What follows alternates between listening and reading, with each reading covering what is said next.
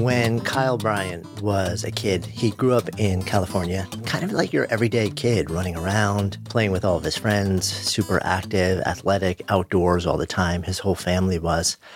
And then in his late teens, something started to change. He noticed that he was struggling with his stability and balance and strength to a certain extent. And normally a super active kid and an athlete, he was starting to sort of see declines in his performance that nobody could really explain. That led to a whole bunch of questions, a whole bunch of medical professionals being in the mix, and eventually a diagnosis of something called Friedreich's ataxia, or FA for short, which is a neuromuscular condition that is progressive in nature. And as of now, at least, there's no treatment or cure for it. He was about 17 when he got that, and he had to make some decisions about what he would do with his life, about how he would define himself and the expectations he had for that moment forward and the choices that he would make and the actions that he would take. And that led to him actually going to college and then discovering in a moment cycling, actually uh, using a specially developed tricycle. And that profoundly changed his life and set him on a path to become not just what I would describe as an ultra endurance athlete, but really somebody who was on a mission with a stronger, bigger sense of purpose to shine the light on what he was capable of on this condition and also to shine the bigger light on how we all define ourselves as able bodied or disabled and what that even means in the context of our sense of possibility and how we choose to live each day. His entire journey is also detailed in a really moving new memoir called Shifting into High Gear. And we explore a lot of the, um, the really powerful moments along this journey in today's conversation. Super excited to share it with you. I'm Jonathan Fields, and this is Good Life Project.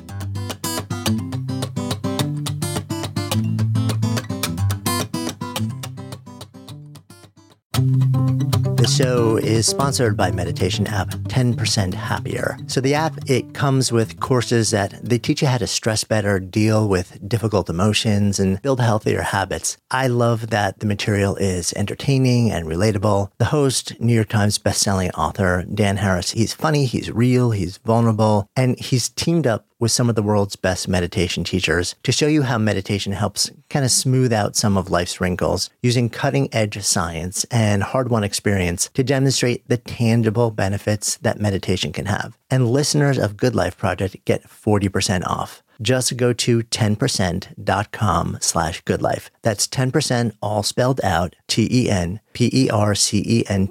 dot com slash goodlife. And if you aren't ready to meditate just yet, but are curious how smart, ambitious people use meditation and benefit from it, well, then check out the 10% Happier podcast. Either way, you can find it all at 10%.com slash goodlife. Good Life Project is supported by HubSpot. Complex enterprise software, it shouldn't get in the way of launching your next campaign. That is why HubSpot built the new Marketing Hub Enterprise. So say goodbye to countless hours of software management. Their platform offers the power and flexibility that scaling companies need to succeed with the ease of use that you expect. So you match every customer interaction to revenue, use AI to test and optimize, and create more personal personalized experiences. Plus, you can integrate HubSpot with hundreds of other tools and apps. So stop managing your outdated and overly complex software and start creating remarkable customer experiences. Learn more about the new features in Marketing Hub Enterprise at hubspot.com slash Wondery. That's hubspot.com slash Wondery.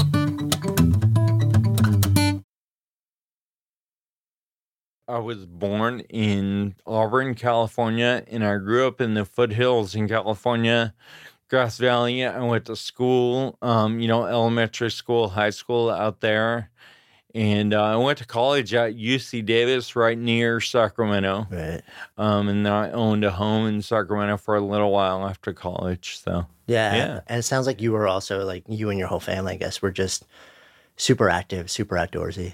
Yeah, yeah. I mean, yeah, hunting and fishing and camping and, you know, with my my parents and my brother all the time. You know, we we owned a boat and my friends owned a boat and so we would be wakeboarding and stuff my brother and i were lifeguards and all my friends were all mm-hmm. lifeguards in high school and so you know we'd lifeguard and then we would go wakeboarding on our breaks and stuff and um i mean shoot it was a dream i feel It like. sounds pretty idyllic. Like, yeah.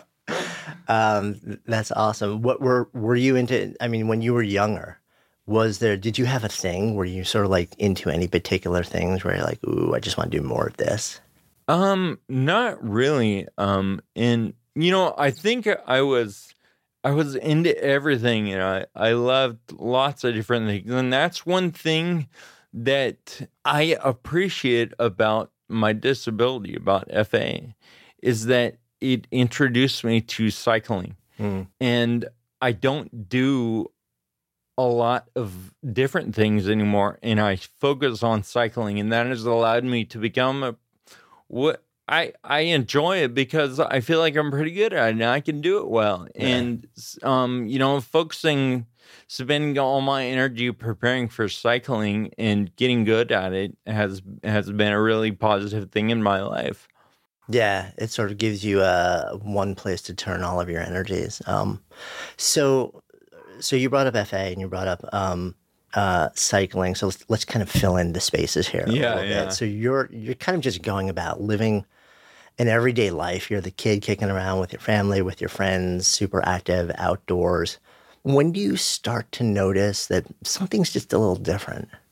Um, I think I mean thinking back on it, I think I I started seeing it early, but you know, we didn't really know what to think of it. Like I didn't you know, my skills were going down in baseball specifically and Mm. you know, basketball and things. I wasn't able to keep up with my friends like I was on the football team freshman year of high school and I was you know, I'm obviously not built like a lineman, but I was on the offensive line because I couldn't run fast, you know? And um, you know, so those kinds of things were kind of adding up and that's what forced us to start looking for answers. So it it really started as, you know, balance and coordination issues. Yeah.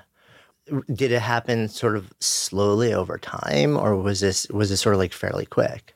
No, absolutely. It, it did happen slowly over time, and Yeah. it's still, you know, in me, it progresses um slow, a lot more slowly than other people. Right. Um, and that's kind of one of the things with FA is that you know, d- from person to person, it varies a whole lot, depending on some things that we know about and some things that we probably just don't even know. You know. Yeah. So you're you're noticing these sort of um, s- symptoms or you know around balance instability and stuff like that. And did you immediately sort of like because you're a kid at this point, you're like late teens, right? When Right. This is starting to happen. Did you immediately go to your parents and say something's going on, or or were, was it more like, eh, let me just sort of pretend No. this isn't happening? It was totally pretend this isn't happening and all uh, just push through it. Um, you know, my skills were going downhill in baseball when I was like 14, 15 years old. And, you know, my dad finally convinced the rest of us that something was truly up here and we needed to start looking for answers. Um, and so, you know, I'm really grateful to my parents. I have incredible parents and you know, for them being such an advocate for my health and being like, you know what, something's off. Let's let's take a look at this. Yeah. Did you when when your dad, when your parents reach a point where like, okay, something is off enough so that we actually need to treat this seriously and go, did you ever have you talked to them about the fact like whether they had whether they thought they knew what was going on or what the fears were or the concerns were in their minds, you know, before they even started down this road of figuring it out? Well, I mean, so the first diagnosis we had from a doctor was benign tremors. And so just because I couldn't hold my hand still Hmm. and when it, when I would hold it out in front of me. And so we're like, oh, it's just a it's just a thing. And you know, like nothing to worry about. You know, it'll go away or it'll just be something we can deal with. And um, you know, that would turned out not to be the case because we kept looking for answers and and um you know, a couple of misdiagnoses, uh, MS and other things, um, and finally landed on the diagnosis of FA. But uh, I think, you know, initially my parents didn't think that it, it was anything all that serious. Mm. Um, that it was like, here, take this pill and you'll be fine in the morning or something, right? And that is, uh, you know, not what, what ended up happening. Yeah. When you were going through this whole thing, because you and your brother are pretty close in age, also he's a couple years older, than you. Right. Were you were you were you guys open with each other, or were you sort of like sharing what was going on in your head about this with him? Not really. I, Yeah. I yeah. I mean, we you know we hung out some and we had same groups of friends of you know a few overlaps here and there, but um, you know we we weren't really like late night heart to heart kind of guys. You know what I mean? So- Not, not many guys are, especially at that age. Sort of like you just don't have the skills to even attempt it. exactly. What about your friends? I mean, because they, I mean, obviously, if your parents are starting to take you around to docs and they're, if it's enough so that you're noticing it and your parents are noticing it, I'm also guessing that like whoever you're playing on teams with or your friends around are also saying, huh, did you, were they brought into the loop at all sort of early on or? Um, I you know I think I tr- I tried to keep them in the loop. Um, because you know I have I was really close with my friends. They mean the world to me, and they still do. Um, and the, it was really hard to um think of myself as disabled or with a disease. You know, in the scope of my group of friends um and sort of i mean at that age comparing yourself to other people right and um you know feeling like i was going to hold my friends back from Mm. what they wanted to do in life um or not in life but but just day to day i guess and so that was really hard i asked i i love asking my friends what what they thought when i was first diagnosed um, I had a doctor's appointment one day. I found this out a couple years ago, but I guess I, you know, all my friends were hanging out at my my one friend's parents' house in the basement, and I walked down the stairs, and I said, "You guys, my doctor said my brain is shrinking." And like, so that was my understanding of what was going on at that point. Obviously, that wasn't true, but that's what I took from, you know, and maybe I was trying to be a little over dramatic or something, but um, you know, I think my friends always knew something was up, but they just didn't know what it was or what to do. And it, I think it was a bit of relief to all my friends when we're like, all right, we have something to point to to be like, all right, this is what's going on. And now we at least know we're not just, uh, we don't have to feel bad anymore. It's not anyone's fault. It just is. Yeah. You know? So tell me, so walk me through um, when you finally go to this doctor who's like, okay, so I think I know what it is. Um, and then I guess there's testing that gets done. Right. Yeah. Well, and the thing is, like, the first few doctors we went to, they didn't even know what Friedreich's ataxia was. You have to order the Friedreich's ataxia test. And so if you don't even know, like, then it's, you can't test for it. Right. And so it really took someone who had seen FA before Hmm. And they could pick it up just by walking, but just by watching we walk down the hall. Hmm. Um, you know, and then obviously we got the genetic test to confirm it. Um, I mean, you can hear it in my voice right now. I haven't had any drinks today, no. Um, but you know, I th- I feel like I could probably diagnose the FA over the phone just because I know how it sounds. You know, I've I've heard it so many times, and I love the people behind those voices. You know, so many of my good friends. So Yeah. So what actually is it? You know, like you, you know, we, we shorthand it as, as as FA. I guess that's sort of like the, Right. the easy way to say it. Tell me more about what it actually is. So DNA is a series of codes, and one of those codes is GAA. Okay. Now you have less than 30 GAA repeats in your DNA of that code. I have 450. some of my friends with FA have over a thousand up to like 1500 repeats. When that code gets decoded, it makes a protein called frataxin. I don't make enough frataxin. And my friends with FA don't make enough frataxin. And frataxin is needed to help the body make energy for all the operations mm. of a cell.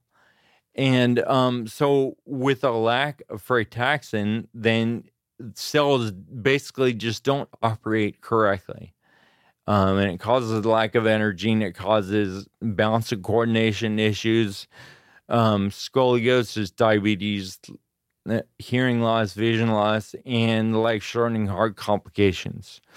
Um, you know, and so people see me, I'm 37 years old and I'm still getting around and I'm still, you know, a happy guy and and productive and people people like, well, what's the big deal? You know, like you can hear them saying that in their heads and and I am really fortunate to have the ability that I have right now. A lot of kids are diagnosed before the age of 10 and the outlook is not as good as what I experienced. Mm. So this truly is a life and death situation. And, you know, the bike rides that we do and all the fundraisers that we do to fund research, we're working to make life better and to find a treatment and a cure for everyone with FA. Yeah.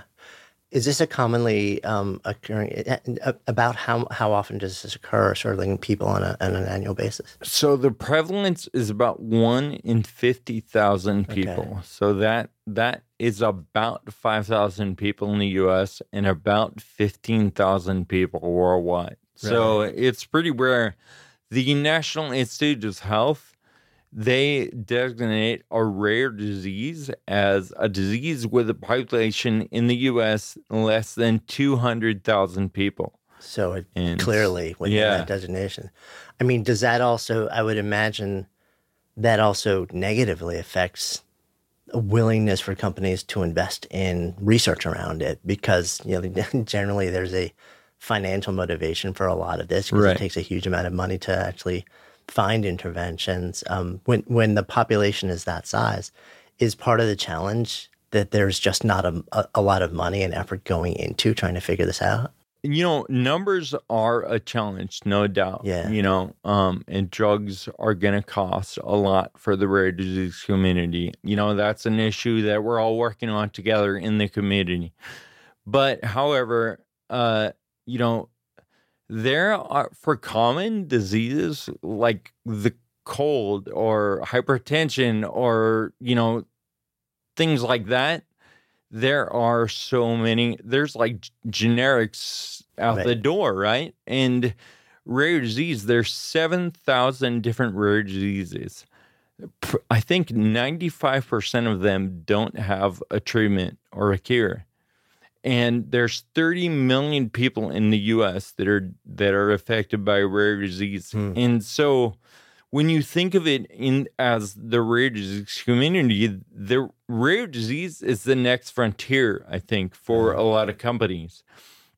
A lot of smaller companies are being formed around the idea of rare disease. They're like, yeah. all right, this is all we're going to do. So there is a business model for rare disease treatments and cures. Um, you know, I don't think we're at the point where we know what a reasonable cost is. Yeah. And you know, obviously, we're not here to talk about that, but it, it is a it is a challenge. Numbers are a challenge for the rare disease community, but it's something that that it's like any other challenge. We're we're gonna deal with it and figure it out. Yeah, I mean, I guess it's interesting also with FA because it sounds like because it's genetically based um, when you start to look at things like CRISPR and things like that, where you can start to get into gene editing. That I, I guess not just for this, but for so many other things, it could be paradigm shifting for in a lot of ways. Absolutely. I mean, CRISPR, for example, has it absolutely has been a huge um, change in our community just in knowing what's possible, right, and using it to expand ideas of how to approach treatment and using CRISPR, for example, in in some of the research, maybe not as a direct treatment option, but um, to manipulate cells in a dish and figure out how how we might be able to solve this problem. Yeah, yeah. No, I, I feel like we're like on we're we're on just the the leading edge of that in so many different ways. Like I'm really excited for you know, like however it is, you know, like two, three, five, ten years down the road when yeah. it's really it just becomes so much more developed and common. Um, let's kind of jump back into your uh, sort of unfolding story though. So you you're you're I guess 17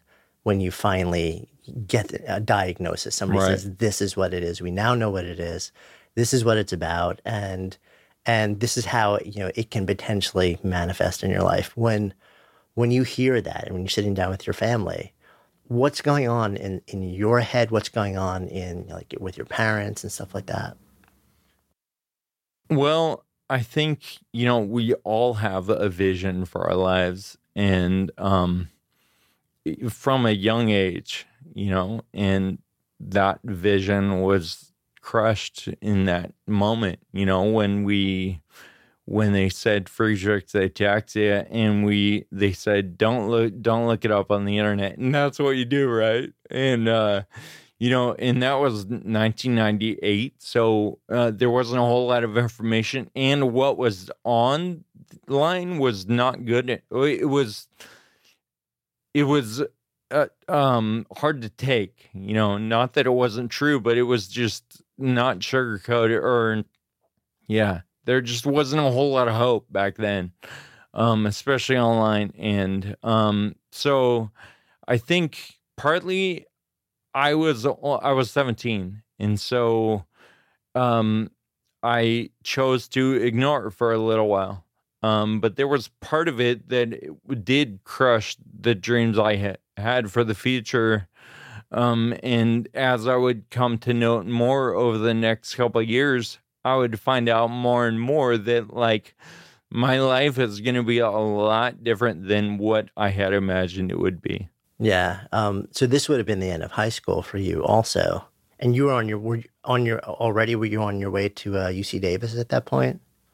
Yeah. Well, um, so it was around the time when I was, you know, knowing that I was going to go on to college. Right. So, um, yeah, it was, it was a big change in a lot of ways in my life, right? I mean, and so trying to figure out how this thing was going to fit into the plans I had for my life and how I was going to affect the world and um, you know affect the people around me and um, you know I think I saw myself as a leader hmm.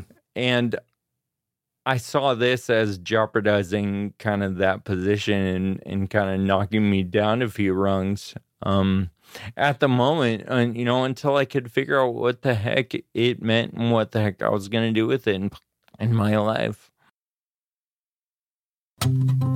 So, safe bet that uh, many of you have heard me talk about my Peloton bike and how much I absolutely love riding it. I have taught indoor cycling. I have ridden nearly every bike made and taken so many classes, and Peloton just absolutely crushes everything else in every category. The bike itself is so sweet. The ride is just ridiculously smooth and pretty much silent, and it's got thousands of amazing classes to choose from that are streamed right to this big, beautiful screen with super inspiring instructors. And the fact that it's right there whenever I have, you know, time means that I actually use it. There's just no excuse not to get my workout in. Plus, it's just really fun. So I actually want to actually do my Peloton ride. I have recently been jamming to some pretty fierce and fun classic rock rides with Peloton's Emma Lovewell. And I love that you just get to choose the teacher, the duration, the intensity, and the music on any given day to completely match how you're feeling in the moment. And here's the thing if you have wanted to try a Peloton bike but haven't yet, they have pretty much just eliminated your last excuse with Peloton's worry free 30 day home trial. So you now get 30 days to check out your own Peloton bike with free pickup and a full return if you aren't certain the Peloton bike is for you. That's 30 days to discover all the things you love about the Peloton bike, and you will love it because I do.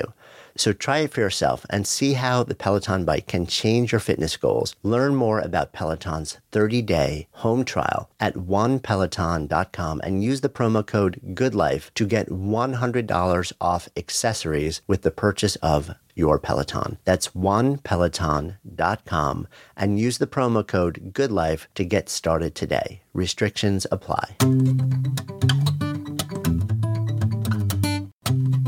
So lately, I've shared some really cool black and white pictures from my wedding on social media. Pictures I even forgot existed, and they're really taking me to just this such sweet memory type of place. And none of it would have ever happened without the help of Legacy Box. So Legacy Box is the world's largest, most trusted digitizer of home movies and photos with over a decade of experience and over 450,000 families have trusted Legacy Box. So you send your Legacy Box filled with old home movies and pictures and they do the rest, professionally digitizing your moments onto a thumb drive, digital download or DVD with very easy to follow instructions and then you receive all of your original recorded moments back, along with perfectly preserved digital copies. The whole experience has really just been such a joy. And yes, there have also been some pretty hilarious and embarrassing shots from high school that I rediscovered.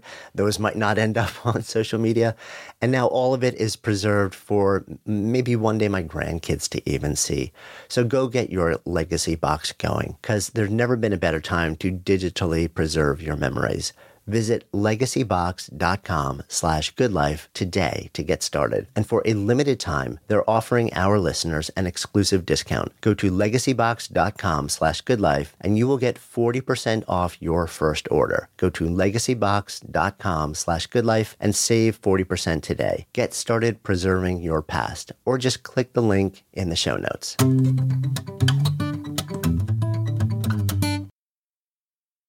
You know, it's interesting to have like those plans and also to see yourself to have this identity, self identity as a leader. Absolutely. You know, and then, um, because it's really you're you've got to re reimagine and re envision like from the ground up. Who am I and and what's the life that I you know like thought that and expected I was going to live, and I guess you, you can't even plan or imagine what the life you will now live is because there's just a lot of uncertainty ahead of you. Right. Yeah. yeah. And not only that, but you know, the disease it's it's a progressive disease. Yeah. So um and there's no treatment, right? Right. Yeah, and right. no no treatment or cure yet.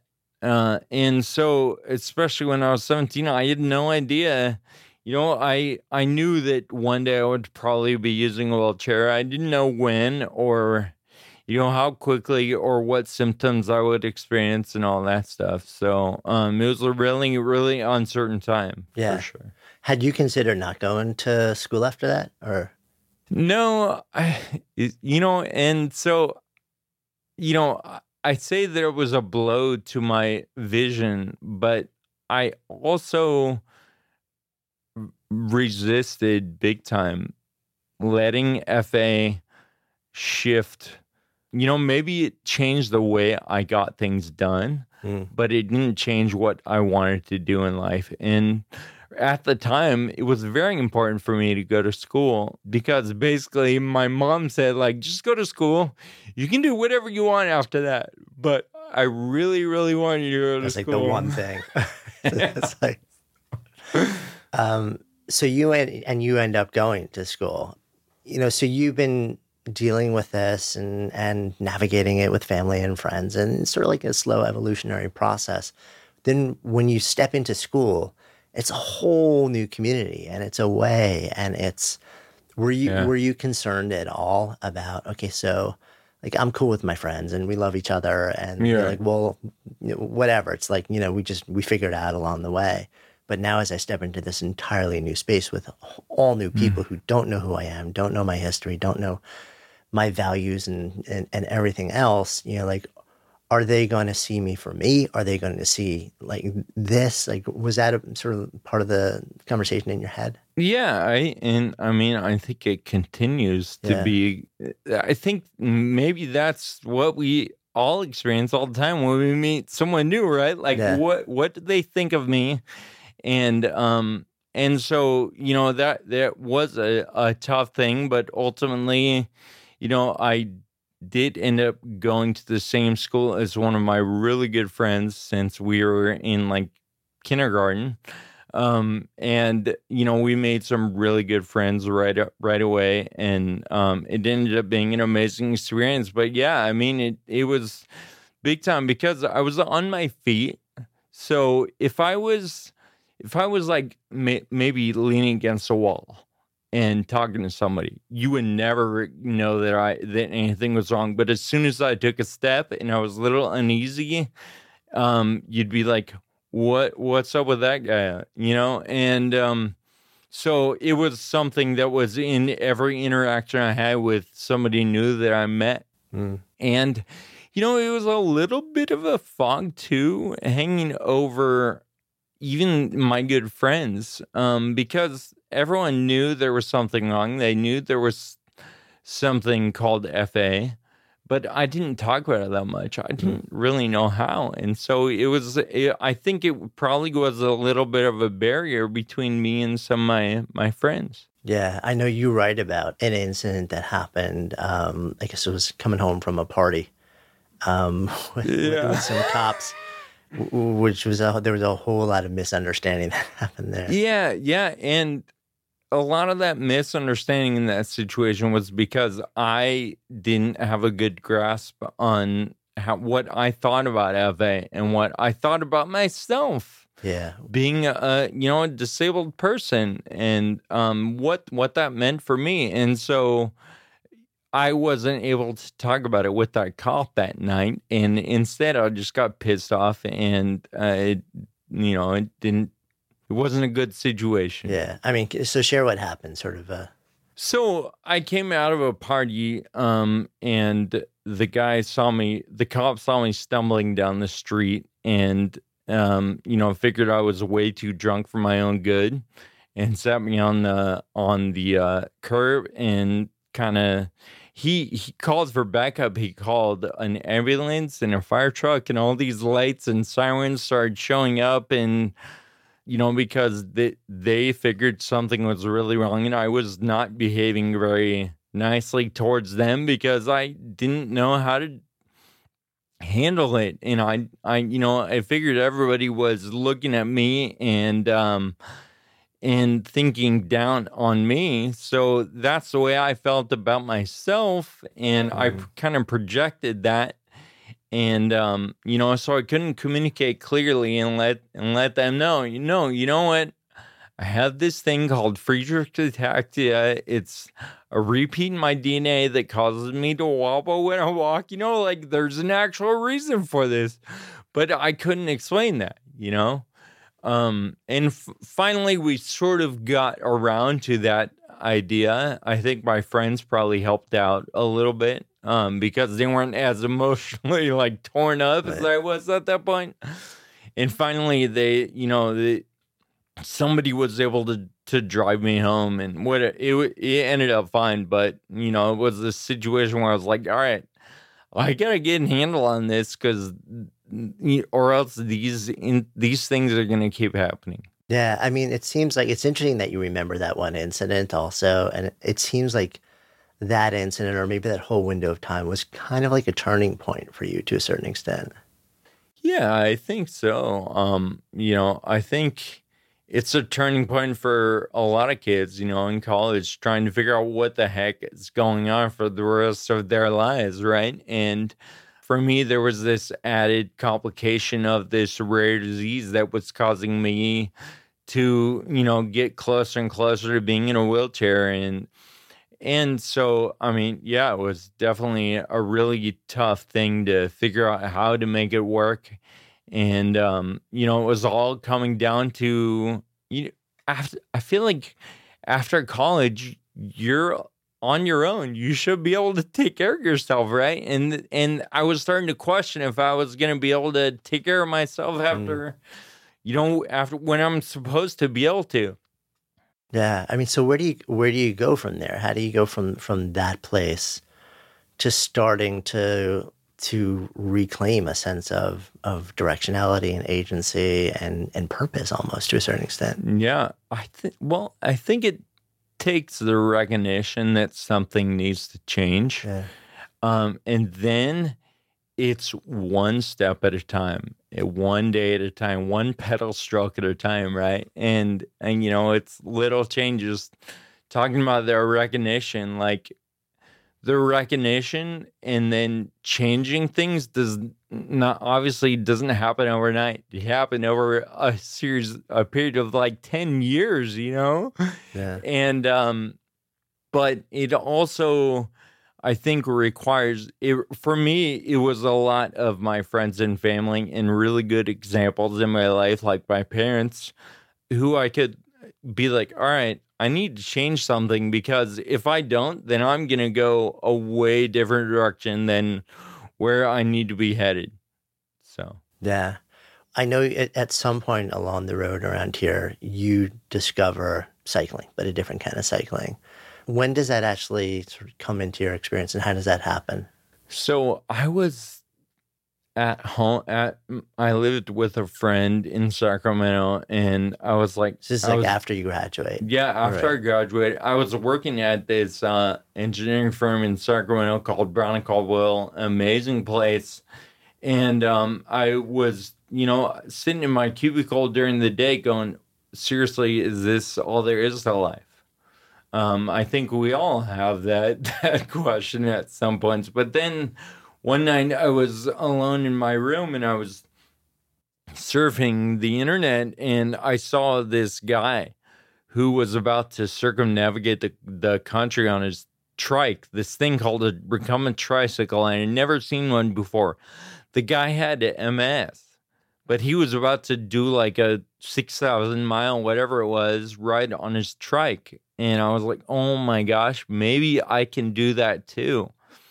And the next weekend, I, I found a dealer near me. And the next weekend, I went, I did my first test ride.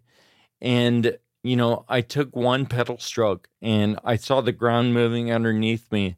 And it just gave me this amazing feeling. It like, a, like something magical was happening. And I was able to move under my own power without a wobble, you know? And um and from that moment on, I was addicted to cycling. You know, I keep thinking that that feeling is to fade at some point. A long time has passed, but every time I get on my trike, I still feel that there's no place I'd rather be than on my trike because I feel powerful. I feel like, you know, I have control and I can go as far as I want to go when I'm on my trike. Yeah. I mean, so for you, it's sort of, it, it, it sounds like it's almost giving you back a certain amount of freedom. Oh, big time. Yeah. Yeah. no. And, you know, without the trike for me, my world shrinks. Mm. You know, and speaking of freedom, I mean, when I'm on my trike, it, it expands so much. And I think that relates to my life when I'm not on my trike. You know, it allows me to think a little bit bigger. Um, it just opens my eyes a little more because I know what my potential is because of what I can do on my trike.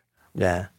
When you start, um, after that first time and you're like the, the light bulb goes on, you're like, huh, this is amazing. Um, where do you go from there with the trike? Because in the, on, the first time, I, it sounds like the, the first time you try it, you're just trying it. You're like, ah, let Yeah. me check it out. Like, we'll see what it is.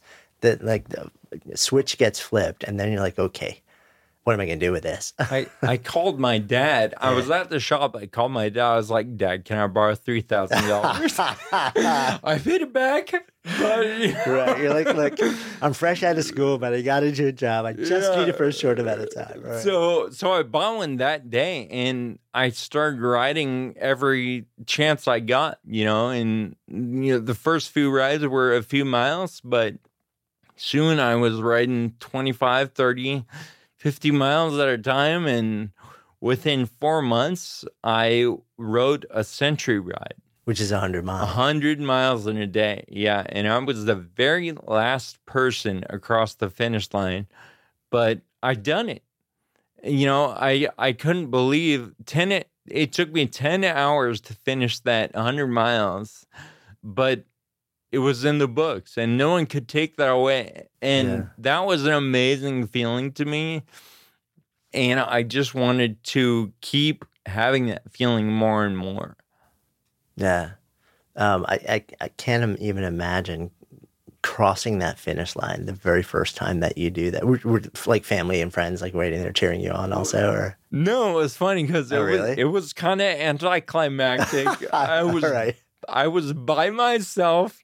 Most most of the riders were done. They were like finished eating their dinner and they were driving home. There was a few like volunteer like they were taking breaking taking down banners and stuff. And like there was a few volunteers when I crossed the finish line. Like I heard some claps from like you know across the field or whatever. But it was but but I think that even almost kind of heightened the moment for me personally because I was like, you know what? This is mine. This is my moment. And I love this.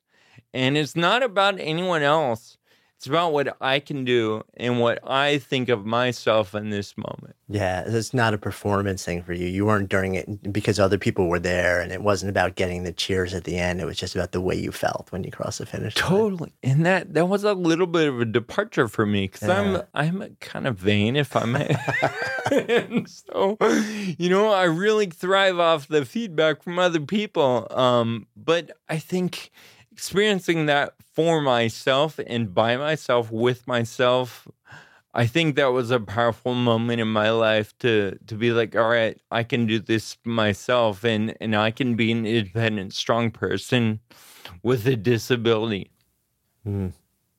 Yeah, talk about a shift in identity and and expectation. Big time. Yeah. Yeah. And you know, I I think from that moment on I started expecting more from myself. Mm. I think that's a a big thing, you know, uh, especially for people with disabilities or or rare disease. I think we're limited by by our self perception because we totally project that. We think other people think less of us, but uh, I feel for me, I know it's I need to change how I think about myself, and um and that can change how I see other people seeing me. If Yeah. that makes sense. No, I think it does, and that I'm I would guess it also it changes how other people actually do see you. You know, when you Yeah. feel a certain way about yourself, I think that radiates out. People just Yeah. sense it; they respond to it. It's interesting, also, right? Because at at that moment, you know, I'm I'm curious.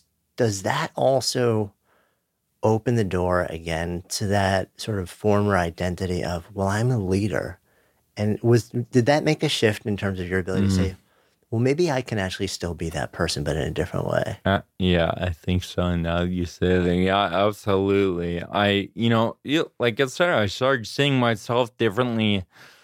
And maybe I started seeing myself a little more as how I used to, right?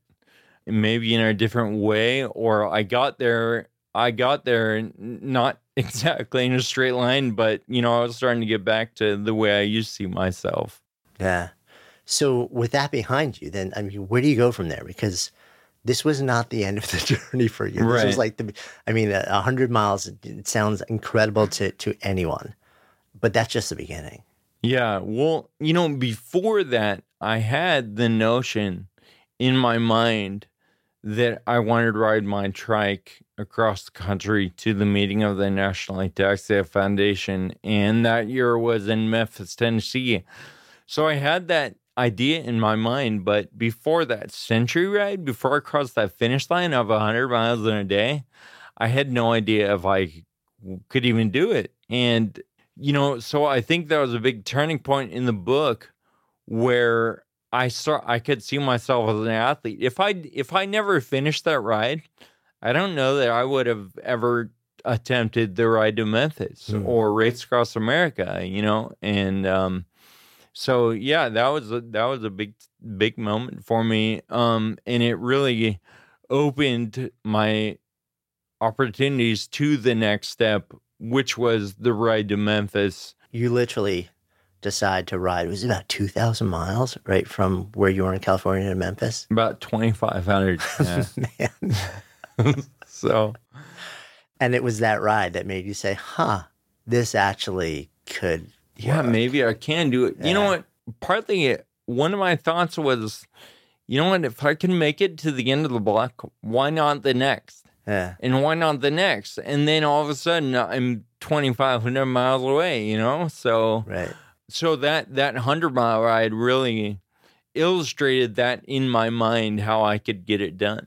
Yeah. So when you decide, okay, I'm actually going to do this, where do you go from there? Because I mean, you can't you can't do 2,500 miles solo. right. Yeah. No, I mean, it was a matter of, you know, pitching the idea to my parents.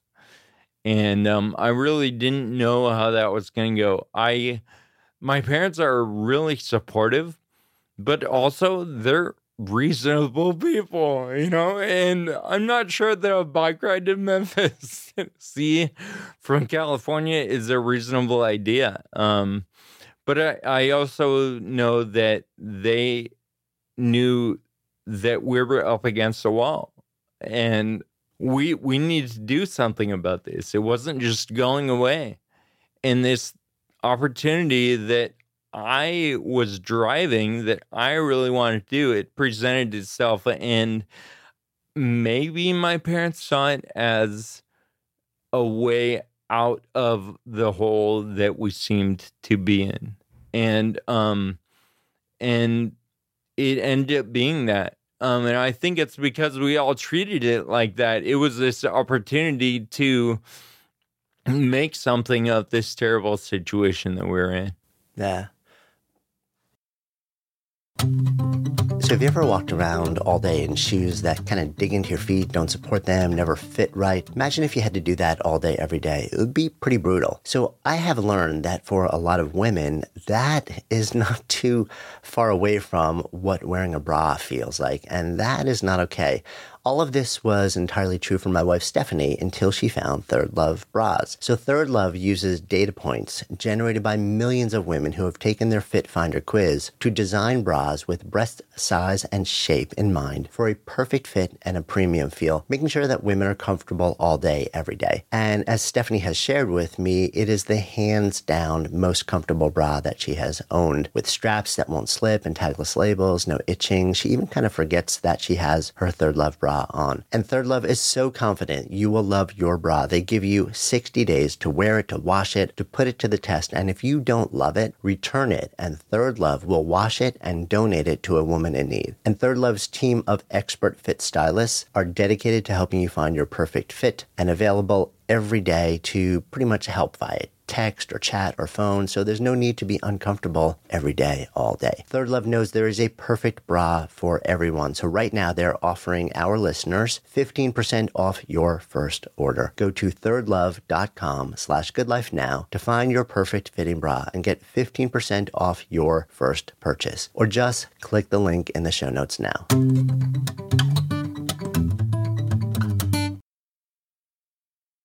Beyond you personally completing that ride, riding 2,500 miles and showing up in the meeting in Memphis, was there a bigger intention? Was there a bigger purpose? Was there something else that you were trying to do or prove?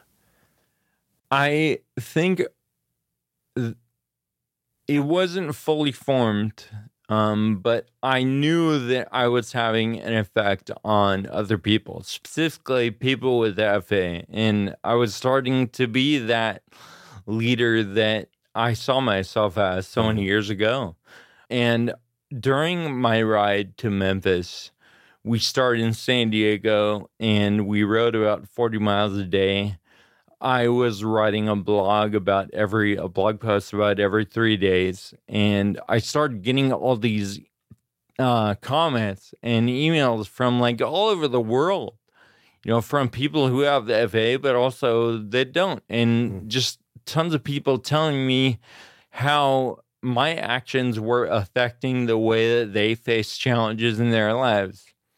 And I was like, oh my, like that made me feel like I had the responsibility to keep going and to make this thing happen, you know, so that I could bring a lot of people with me, I guess.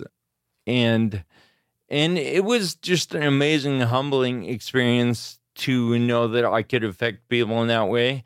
And then, you know, over time, realizing that those same people are the people that are driving me to be Mm. better. And and it's a totally a circular situation in the FA community where we feed off of each other and encourage each other and get there together. Yeah. You were, if I remember correctly, you were, was your dad riding with you on that one? That yep, yep. My dad so he didn't even own a road bike until about three weeks before we left. so It's like, hey, dad, you've never touched a bike before, but yeah, well, you know, he was a mount he he rode a mountain bike. I don't know that I would call him a mountain biker, but um he yeah, he had never owned a, a road bike. He'd never ridden 50 miles in a day and you know sat on that tiny seat for you know 6 hours or whatever it takes. And um so you know my dad my uncle joined us halfway through the journey but you know they would they would uh, call it the the 40 mile butt wobbles because because there was no way around it. Like whatever you do your butt just hurts after sitting on a seat for 40 miles it is what it is. Yeah. Um, so yeah, I mean, and that that adds this whole different element to it, right? Because you're you're doing it not just yourself. You're doing it, you know, be, and there's a community of people that start following along in the journey. And like you said, it becomes this sort of circular feedback loop. You're feeding them, and they're feeding you.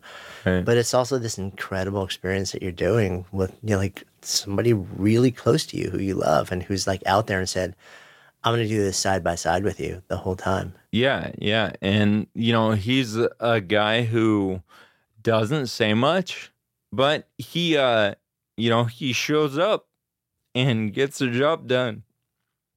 And, uh, we we didn't exchange very many words on that whole 2500 mile bike ride you know but um we were there together and we're you know we were when when you're diagnosed with rare disease, with a rare disease, it's not it's not me. It's not I was diagnosed. It's it's we were diagnosed. You know, it's my my parents, my brother, and my all my friends, my whole community, everyone, and um, you know, my parents were like, "All right, let's do this. Like, we're we're in this thing. We want we want to support you." And you know, even though the words didn't exchange all that much, well, my dad and I were on the bike. Um, you know, we really felt the support from each other, I think, and and that's really what drove us. And that's still what drives us to, to this day, I think. Yeah.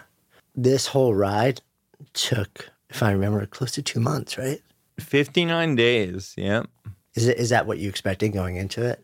Yeah, because we kind of um, mapped it out as well as we could, you know, and we expected because, you know, we were riding to a conference and the conference starts on a certain day, right? So, so it was like, all right, we we more or less knew how long it was going to take. Um, you know, towards the end, obviously, we had to adjust a few things. There was a point where we had to ride, like we would usually ride about six or seven days and then take a a, a, a whole day and rest. Yeah. Um, but towards the end, you know, there was a point where we had to ride 10 days in a row to make sure we were going to make it there on time. But really, I think it kind of worked out. Yeah. How was um so for two straight months basically, you're out there on the road. How how is your body responding to this? Because it's it's one thing to go and, and even do a century and then relax. It's another thing to you know, like go out for regular rides in your neighborhood. But to keep up that pace for that long with a condition where your, your body is sort of struggling to create energy, how did physically, how was it for you? I think it was an adjustment, you know. I couldn't behave like people my age, right? I I had to be focused on like, okay, I'm gonna be riding my bike all day tomorrow, so I better get to bed early. I better eat something good.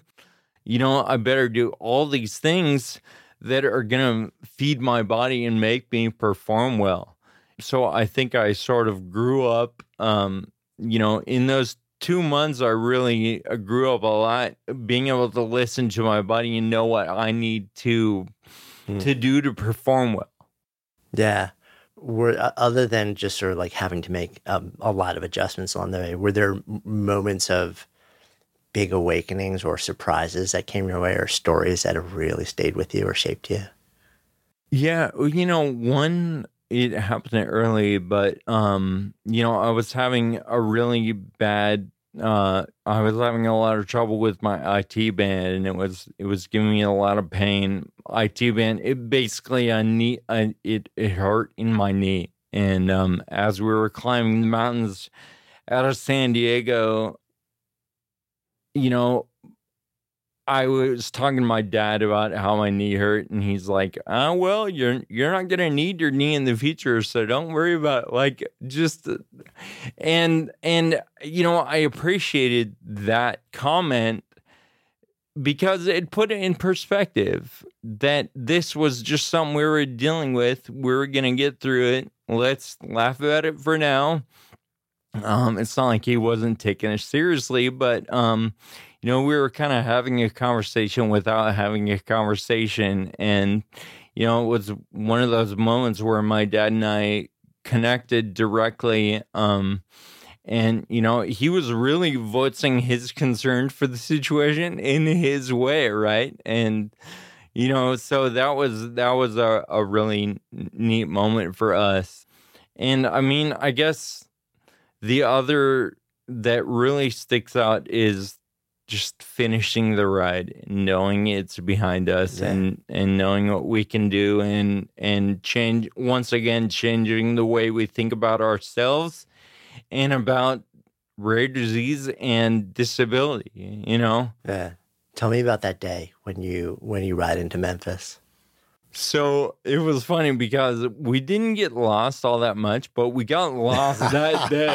Like right It's like we're so close. No. Yeah, we got in this big argument. Like, we are almost there. Do not self destruct right now, you know. But um, but it was really neat. We we rode by Graceland.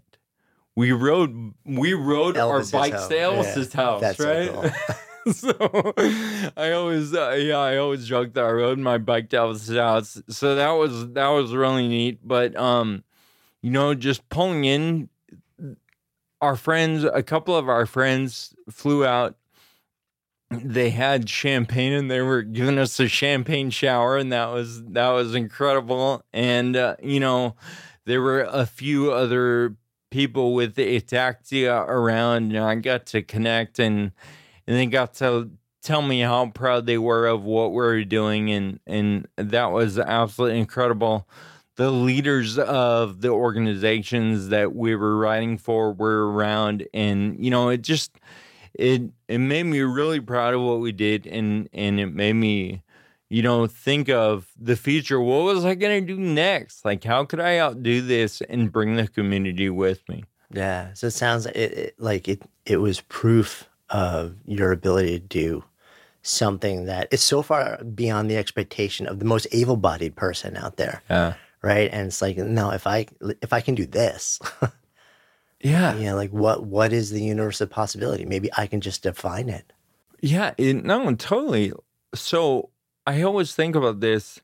If I rode my bike across the country as a disabled person, like what is disability? Like it, all it is is what we think it is, right? Like, like th- that sounds a lot more able than a lot of quote able-bodied people, right? And so you know, and got me thinking around that train of thought where uh, maybe I'm not as disabled as I thought I was.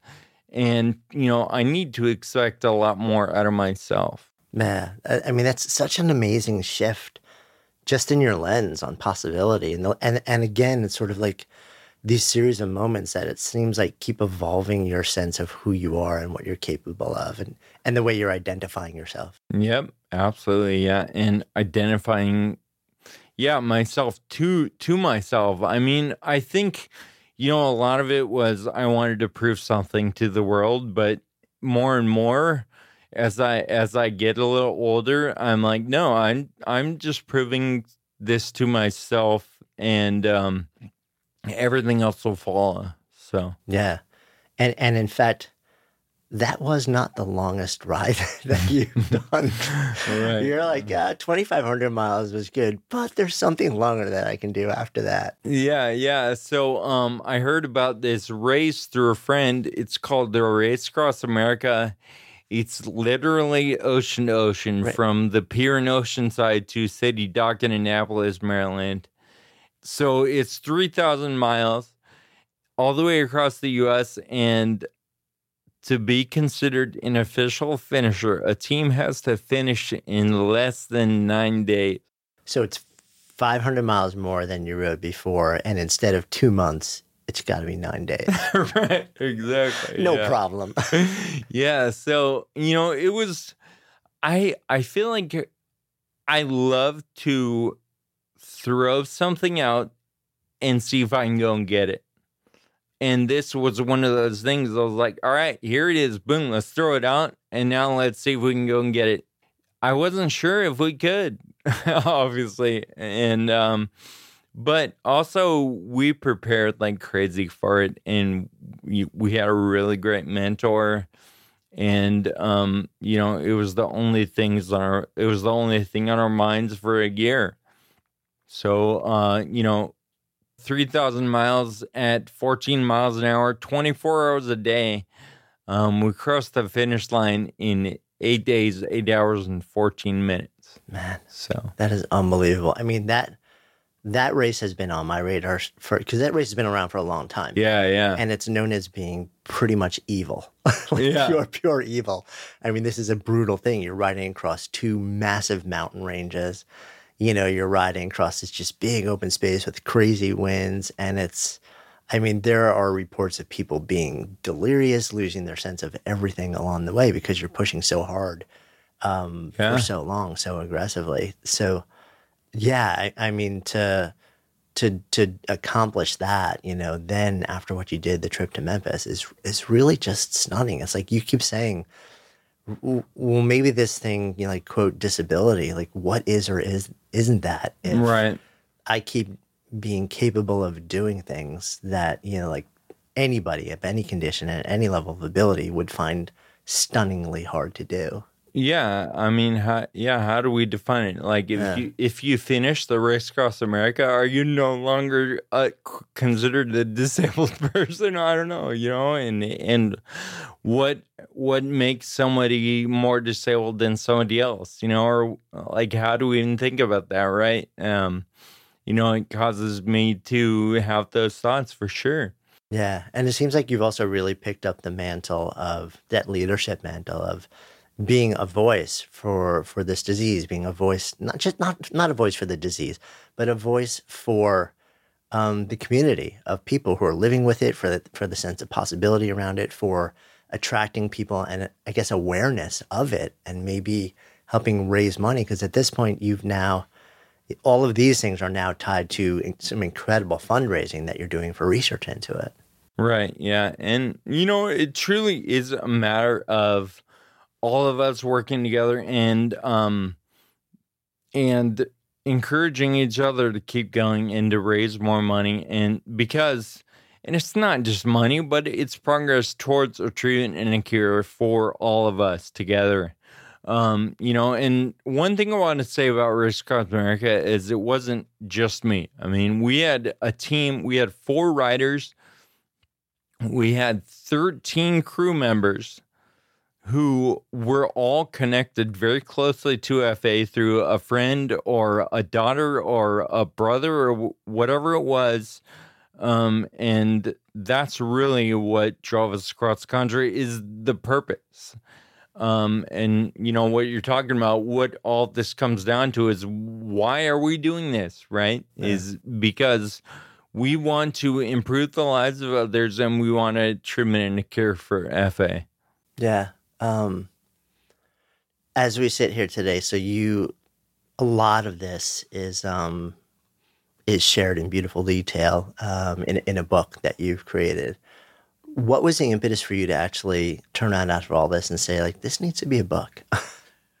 well, partly all of my cycling and adventures have been documented um uh, you know through like articles that i've written or like mo- mostly stuff that that i've done myself. And so i was like this you know this big ride that was really the turning point in my life needs to be written down. And um partly for me um selfishly but partly uh, hoping that it might speak to other people um mm. that have FA or rare disease or with any challenges, you know.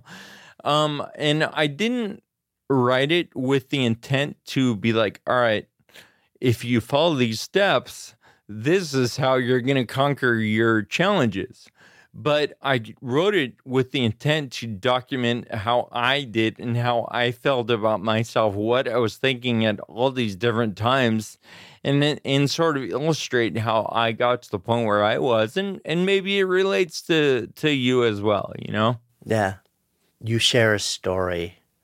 I guess it was right towards maybe the last day, maybe the last hundred miles or so of the race across America, where I guess you you're pretty beat up, pretty tired, and struggling. And I guess there was a, a kid who came up to you and sort of like shared some some words about how you you were affecting him. Could you share a bit more about that moment and, and how that sort of changed you and moved you? Yeah, um, you know, it was really powerful. A young boy named Jack. I'm still friends with Jack, and uh, he's an amazing guy. But he was 10 years old, and I pulled we pulled into a time station and like you said it was day 8 and I was tired sore and crabby.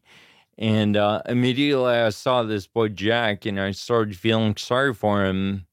You know I was feeling sorry for the fact that Jack had to deal with that at such a young age.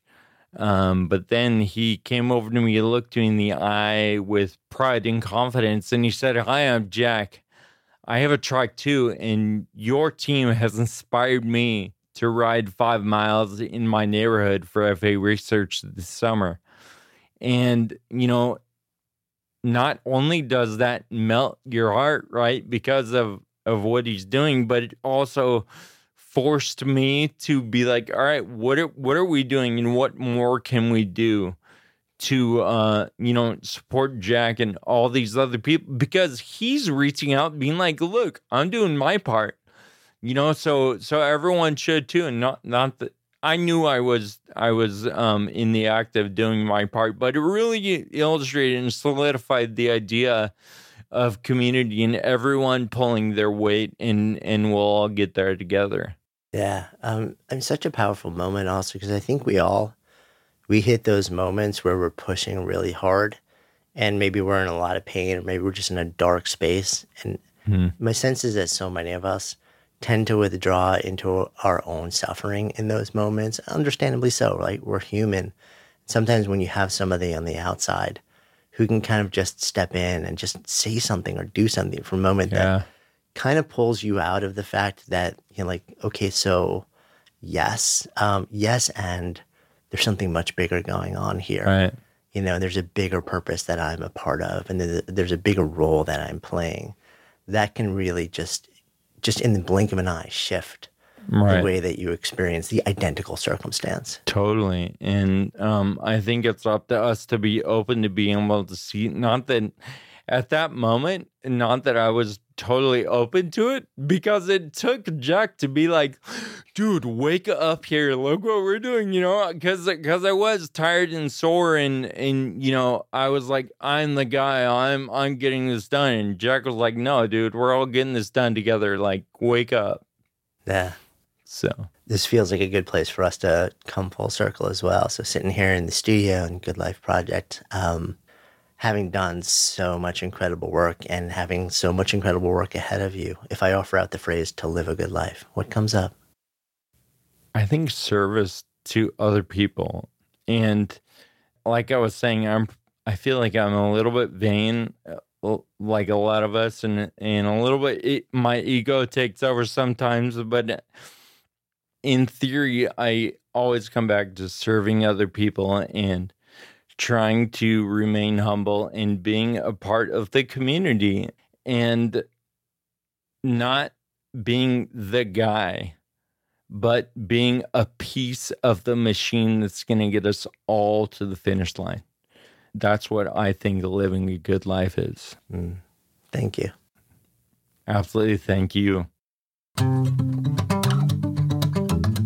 Thank you so much for listening, and thanks also to our fantastic sponsors who help make this show possible. You can check them out in the links we have included in today's show notes. And while you're at it, if you've ever asked yourself, what should I do with my life? We have created a really cool online assessment that will help you discover the source code for the work that you're here to do. You can find it at sparketype.com. That's S P A R K E T Y P E com, or just click the link in the show notes. And of course, if you haven't already done so, be sure to click on the subscribe button in your listening app so you never miss an episode. And then share, share the love. If there's something that you've heard in this episode that you would love to turn into a conversation, share it with people and have that conversation. Because when ideas become conversations that lead to action, that's when real change takes hold. See you next time.